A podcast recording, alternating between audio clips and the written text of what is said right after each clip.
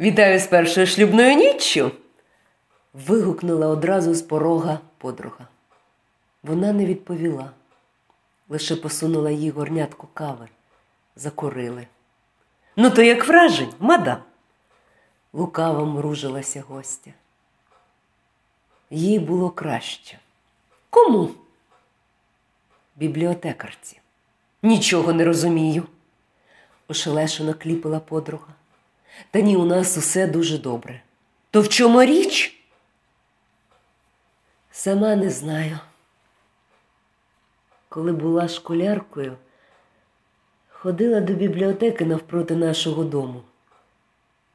З бібліотекаркою, блідуватою манірною дамою, у нас були довірливі дружні стосунки.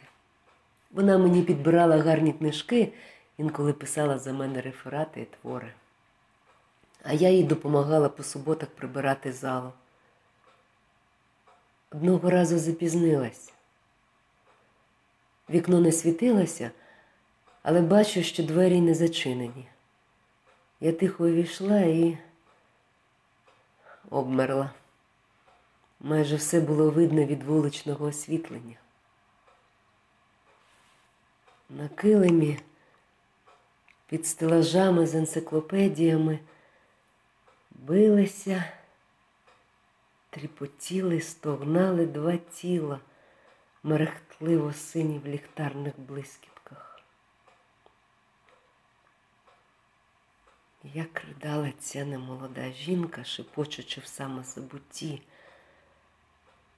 Господи, Господи.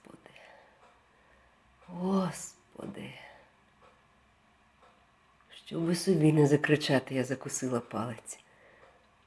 Мене трусила якась скажена солодка пропасниця, але чомусь я не відразу втекла. Я бачила і чула, як падають з полиць книжки на підлогу, і кожен стук відлунював гострим молотком у моєму мозку. Його я впізнала інженер з лісокомбінату, молодий спеціаліст, мешкав на квартирі в сусідньому будинку. Якось він приніс нам до бібліотеки халву і трояндовий лікер. Розповідав смішні історії про свою практику в лісовому заповіднику. На мене він поглядав, грайливо ніяковіючи. Боже, як падали книги на їх тіла, а вони того не помічали. По тому ще довго мене пробувала дивна дрож, коли я знімала з полиці книгу. Помовчали, відсторонено дивилися у свої чашки з крупинками кави. І що далі? З нервовим смішком запитала подруга. Нічого. До цієї бібліотеки я більше не пішла. Але я загадала собі за будь-яку ціну домогтися, щоб цей чоловік став моїм. Щоб я, розумієш, відчула себе на її місці. То це твій Ігор?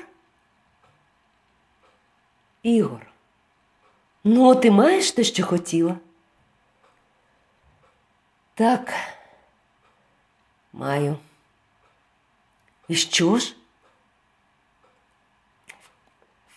Вкрадливо поглядаючи, допитувалась подруга. Нічого.